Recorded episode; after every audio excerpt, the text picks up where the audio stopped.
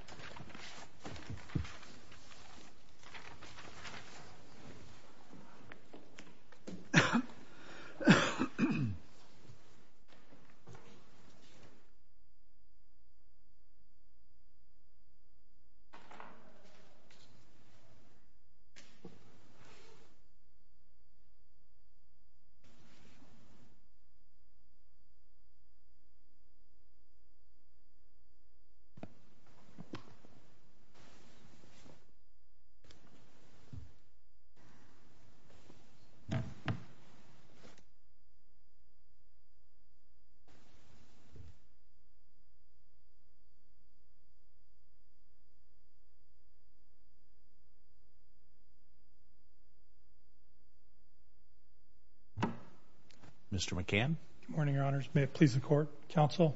Marv McCann on behalf of the defendant. It's Daniel Osse. Um, and this case isn't super complicated, I don't believe. Um, I would like to reserve a few minutes of argument for rebuttal.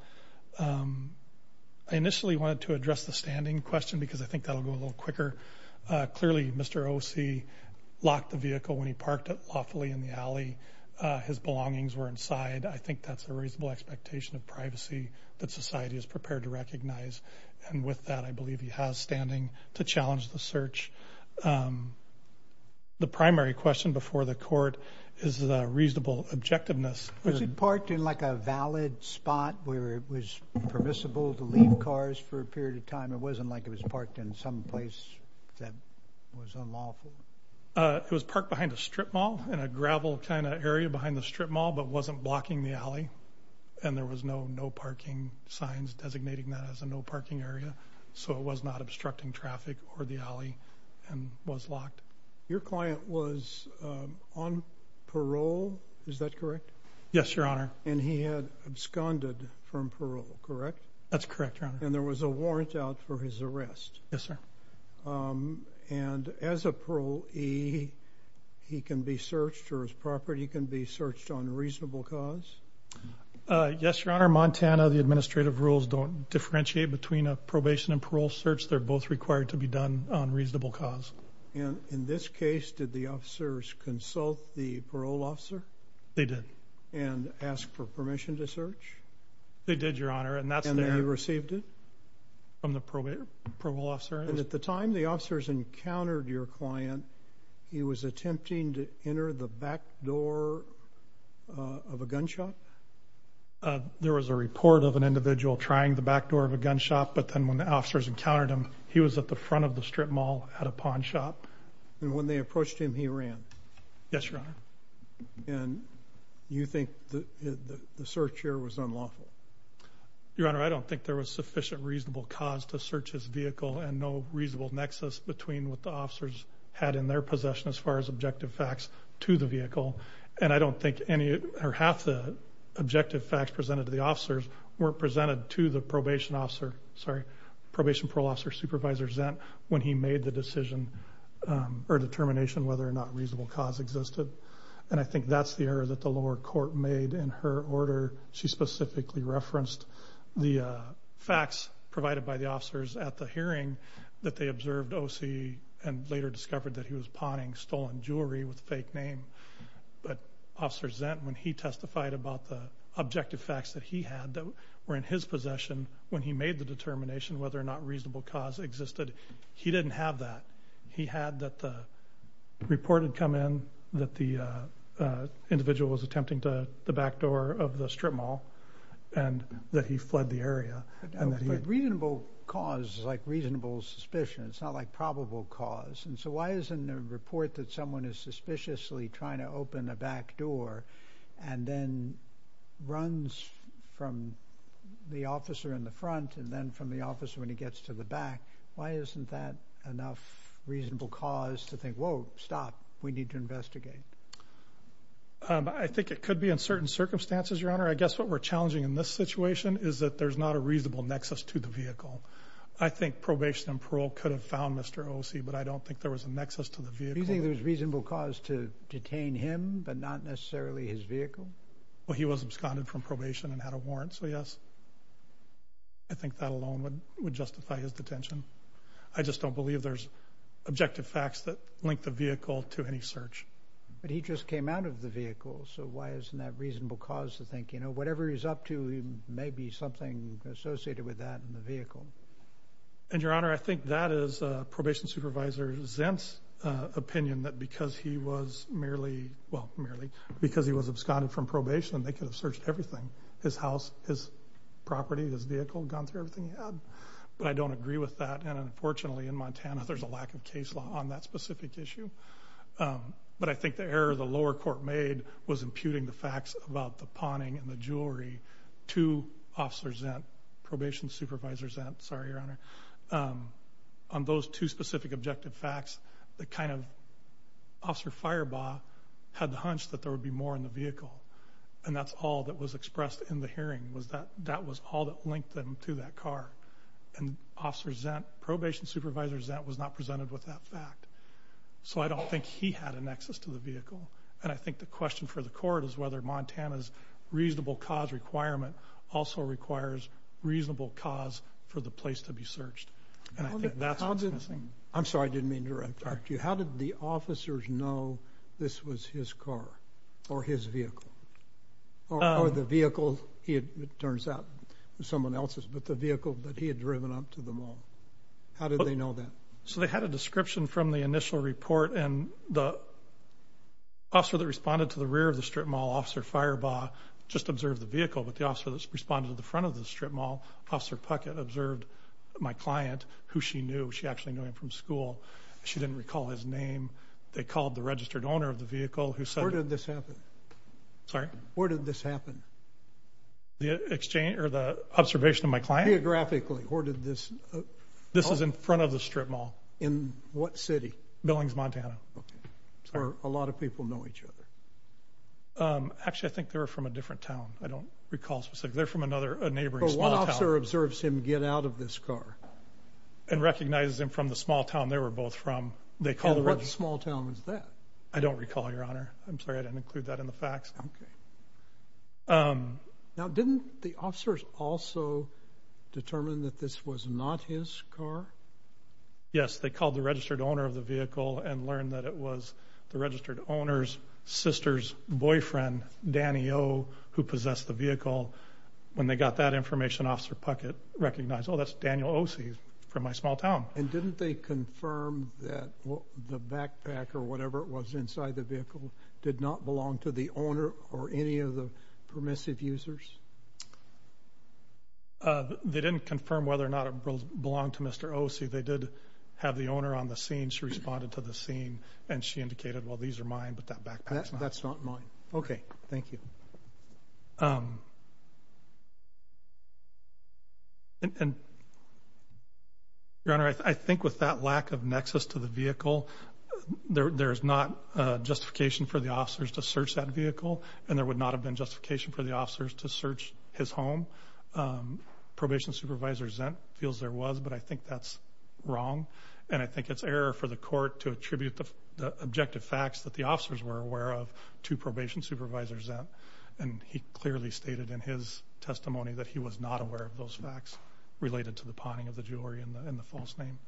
Do you want to reserve? I do, Your Honor. Thank you. Thank you, Your Honors.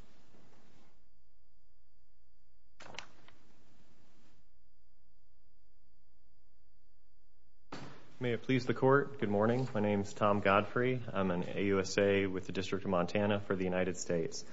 Um, Mister Osse was on parole at the time, and there are numerous conditions of his parole that aren't just don't commit any new crimes. One of the conditions of his parole, for instance, was to live in an approved residence by probation and parole to give them access to that residence. There was a condition regarding him having to maintain employment, talk to probation and parole about that employment. So I think it's important here not to limit The, prob- the probation and parole search only to whether there was reasonable suspicion of a violation of his parole because he had committed a new crime or there was reasonable suspicion. Well, it sounds like uh, counsel's conceding that part of the argument. He's saying there's no connection. They, they could have picked him up, but they couldn't have connected him to the car.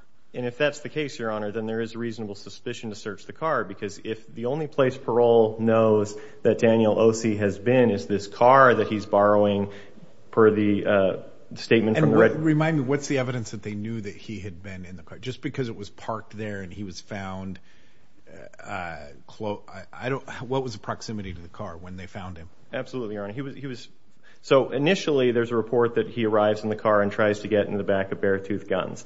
Then when officers arrived to investigate, and Officer Firebaugh had seen him earlier at the jewelry store, which was next door, and remembered that he was there when he responded. Officer Puckett finds him in front of the strip mall. He runs from Officer Puckett, and he runs in the direction of the car in this alley, and then he sees Officer Firebaugh next to the car, and Officer Firebaugh's checking the car, getting the information for the car, and then he turns as soon as he sees Officer Firebaugh by, you know, the car he's borrowing, he takes off. On top of that, aside from that, they contact the registered owner of the car prior to the search, who said she uh, that the car was being used by Danny O, Daniel Osse in this case. So the officers prior to the search had more than ample information that he'd been using this car. But I want to go back to... Was that communicated to the um, probation officer at the time the request for...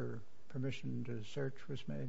Yes, Your Honor. And I also, addressing that point, would also dispute that the record shows that uh, the probation and parole officer wasn't told um, about uh, the fact that he had been pawning uh, jewelry under a fake name and a fake Social Security name. Officer Puckett testified to the court that she had relayed that to uh, probation and parole officer Zent. What probation and parole officer Zent testified to the court was he didn't remember being told that. Um, but the district court clearly credited uh, Officer Puckett's testimony that she had told Officer Zent that. And it makes sense in the context of what had happened here, because the officers had gotten all this information prior to calling Officer Zent.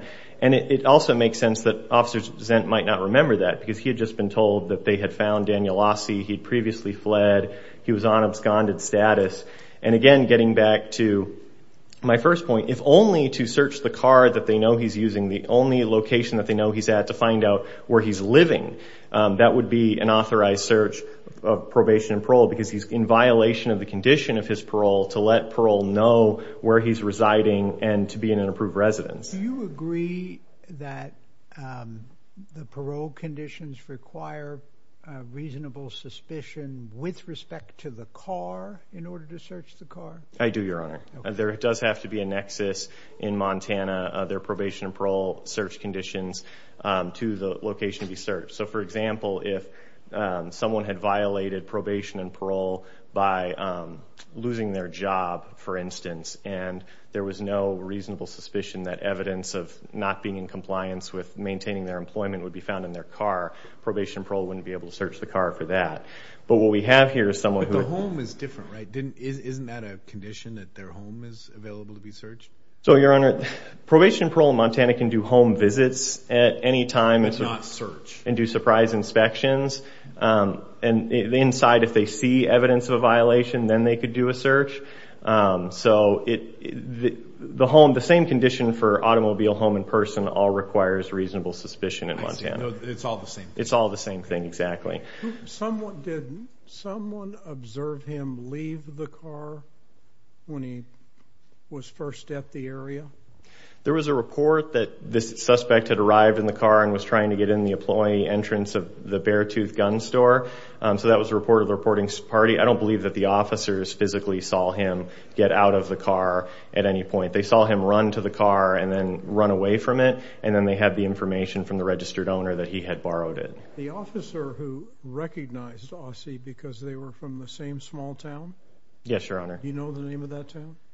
I, I, I know I was told it, Your Honor, and I don't recall it at this moment. Um, I, I promise you the case will not be decided based upon that. And, and that was Officer Puckett who initially saw Mister Osse and then chased him to Officer Firebaugh and then... And she testified that she knew him.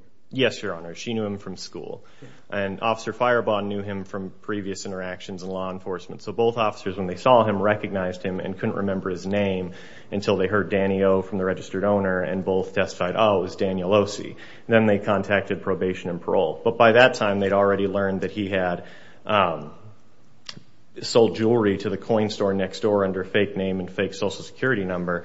So aside from reasonable suspicion, which is the simplest way to resolve the case, because he was simply absconded, they didn't know where he was living, they didn't know if he was working, all the basic conditions of probation and parole that are violations of his parole that he wasn't in compliance in also justify a search of the car, because that's the only place they knew where he was. So for mail of where he was living, where he was working, any of that would be evidence of a violation of his probation condition. And so I just, again, wanted to emphasize that it's not simply that his condition of parole is don't commit new crimes. Um, but aside from that, even if it were true that there was no nexus to the car um, for a probation and parole uh, search, there simply was probable cause here to search the car under the automobile exception. Um, the officers at the time knew that he had uh, that he had borrowed the car from the registered owner, that he um, had sold jewelry under a fake name and fake social security number at Artie's Coins. He ran to the car when he was first confronted and then ran away from it when he saw police were already there. And that, aside from providing reasonable suspicion that he was in violation of the don't commit a new crime provision of his probation and parole. You, although you didn't even need to get there, right? I mean, you knew he was already in violation of his parole. That's correct, Your Honor. It, I, it, it's more to emphasize the fact that the reasonable suspicion is so strong that it would arise even to probable cause under the automobile exception to search the car in this case. Um, so again, um, looking at what probation and parole knew in this case, they had no idea where he was. He previously fled two weeks from law enforcement, and the only place that they knew where he had been was this car that he was using. And if only, aside from getting into how they knew he wasn't, you know, they had reasonable suspicion that he was committing new crimes to show where he was living, residing. But where in the district court's order does it say that the court found that um, the probation officer was told about the false name and social security number and pawning goods? So in the discussion of the facts section, Your Honor, um, the, the district court talks about how um, Officer Firebaugh and um, Officer Puckett learned the various things, such as that he had Uh, pawned the stolen jewelry under a fake name. Firebaugh found out those details. Mm-hmm. Meanwhile, Puckett talked to the owner of the vehicle who declined the search, and then it says that Puckett contacted the probation officer and informed Zent of the recent events. Correct, Your Honor. Doesn't tell us whether it was just what she learned or what Firebaugh learned as well. I think based on the record, Your Honor, in terms of how both Firebaugh and Puckett testified that they consulted before talking to probation and parole, that it's clear from the record that Officer Puckett had that information. And then I note that Officer Puckett testified um, that she relayed that information to Officer Zent. So the record shows she knew that information from Officer Firebaugh prior to contacting Officer Zent. Um, and that's E R seventy-five seventy-six, Your Honor. Um, But again, even aside from that, if we take away, say that um, Officer Zent did not know that uh, that there had been properties uh, pawned under a fake name and fake social security number, Officer Zent knew that Daniel Osse was completely out of compliance. They didn't know where he was, and he was in this car.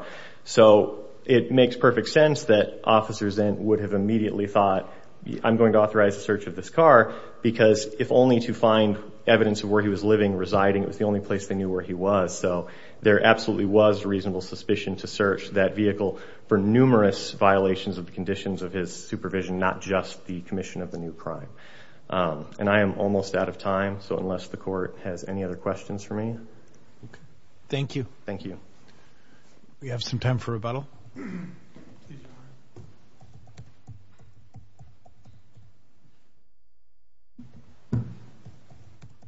Um, I think the case hinges on the objective facts that were presented to Probation Supervisor Zent. Um, and I would like to read, I guess, just a short exchange between the court. This is after testimony was elicited from Mister Godfrey and myself, and the court was asking Mister Zent about some of these questions.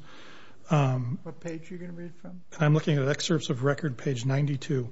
uh, the court asked Mister Zent, well, I thought you said that Officer Puckett, you didn't recall her telling you about what Mister Osse had been doing at Artie's Coins. And I, that's in reference to the pawning of the stolen jewelry and using the false name. Uh, Officer Zent, can I reference Mike Crone again? And that is in reference to the chronological log that's maintained by the Probation and Parole Department. Uh, the court, certainly. The witness, what I learned that day. I received a call that Mister Osse had been observed trying to enter the back of a building where Artie's Coins and Beartooth Guns do business. That was the first call from Officer Puckett, and he had fled the scene at the time but left behind a blue Subaru that he'd been driving. And so that's the extent... That sealed the deal there? He told he left behind a blue Subaru that he'd been driving. Your Honor, I don't think that establishes reasonable suspicion that there's contraband or evidence inside that vehicle that would justify a reasonable well, search. But it's connected to him, and he's uh, been... Inv- uh, what, what would be required then? I think there would have to be some nexus to establish that there may be contraband or evidence located I within the vehicle. You, I thought your argument was resting on there was no evidence that he'd come from that particular car. No, Your Honor. Okay. He, he acknowledges that he drove the vehicle to the scene, secured it, and then fled the scene. Um, our argument is that there must be a reasonable suspicion, reasonable cause to create a nexus to the place to be searched. They clearly had authorization to arrest Mister Osse. They knew he wasn't in the car. At the time they conducted the search, they knew that he was loaned the car that morning.